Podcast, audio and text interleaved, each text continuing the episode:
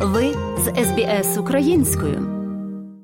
Міністр оборони Росії заявляє, що Україна може посилити війну, використовуючи брудну бомбу, звинувачення, які Київ визнав абсурдними.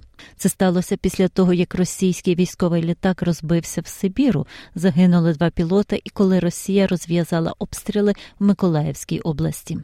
У неділю російський ракетний удар знищив житловий будинок у Миколаївській області, а Україна збила 14 російських безпілотників.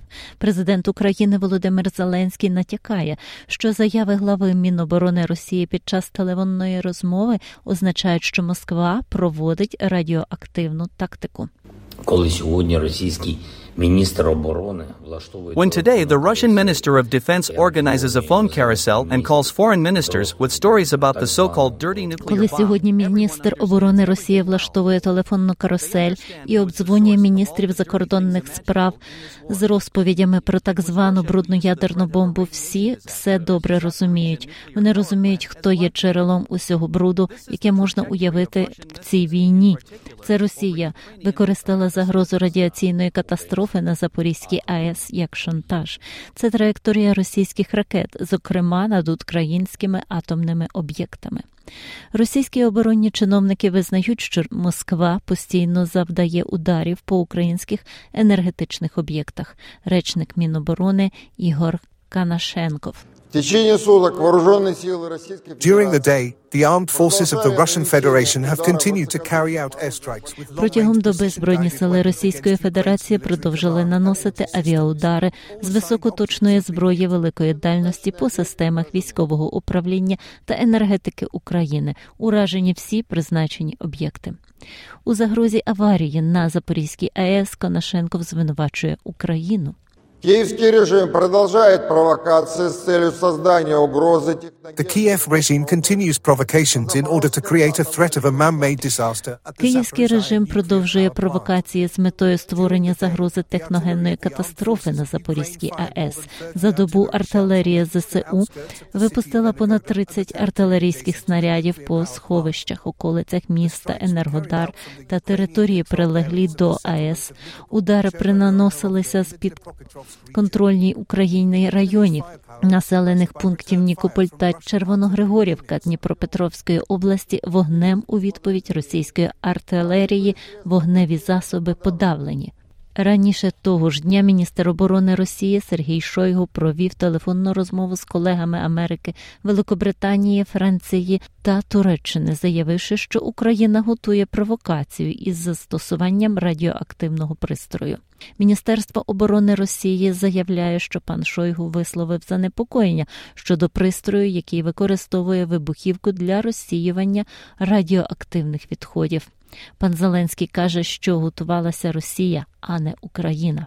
Якщо Росія телефонує і розказує, що нібито Україна if Russia calls and says that Ukraine is allegedly preparing something, it means only one thing. Якщо Росія дзвонить і каже, що Україна нібито щось готує, то це означає лише одне: Росія вже все це підготувала. Я вважаю, що зараз світ має реагувати максимально жорстоко. Якщо Росія знову готується підняти ставки. Ще один крок до ескалації. Він має переконатися завчасно та перед будь-яким новим власним брудом, що світ не проковтне його зараз. Пан Шойгу також сказав своїм французьким та турецьким колегам, що війна має тенденцію до неконтрольованої ескалації. Він також спілкувався з міністрами оборони Великої Британії Беном Волесом. Пізніше Міністерство оборони Великобританії опублікувало твіт. At the request of the Russian Ministry of Defense, the Secretary of State for Defense spoke with his Russian counterpart, На запит російського міністерства оборони держсекретар оборони розмовляв зі своїм російським колегою Сергієм Шойгу сьогодні в день. Міністр Шойгу стверджував, що Україна планує дії за сприйняття західних країн, включаючи Великобританію для ескалації конфліктів в Україні. Міністр оборони спростував ці заяви та застеріг, що такі звинувачення не повинні використовуватися як привід для більшої ескалації. Міністр оборони також підтвердив підтримку Великобританії та ширшим міжнародним співтовариством України та прагнення до ескалації цього конфлікту. А в Сибірському Іркутську двоє російських льотчиків-винищувачів загинули, коли їхній військовий літак впав на житловий будинок. Це другий подібний смертельний випадок за шість днів за участю винищувача сухого. Місцевий губернатор каже, що літак впав на двоповерховий будинок у місті і ніхто на землі не постраждав. Під час перебування в Херсоні евакуйованих переправили через річку Дніпро, оскільки становлена Росією влада продовжує зусилля після попереджень про загрозливий український наступ з повернення міста. Незважаючи на зростання кількості загиблих і загрози серйозної ескалації, президент Франції Еммануель Макрон вважає, що шанс на мир в Україні все ще є. Mais une paix est possible. C'est la seule qu'ils décideront quand ils le décideront. But a peace is possible. It is the only one that they, Ukrainians, decide when they decide and that will respect their right as sovereign people. Але мир можливий. Це єдиний, який вони вирішують, коли вони вирішують, і який буде поважати їхнє право як суверенних людей. Не дозволимо, щоб мир був якимось чином захоплений російською владою сьогодні. Це не те, що ми повинні робити, а скоріше навпаки. Мир не може бути освяченням закону найсильнішого, а припинення вогню не може освячувати стан справ. Подобається? Поділитися, прокоментуйте.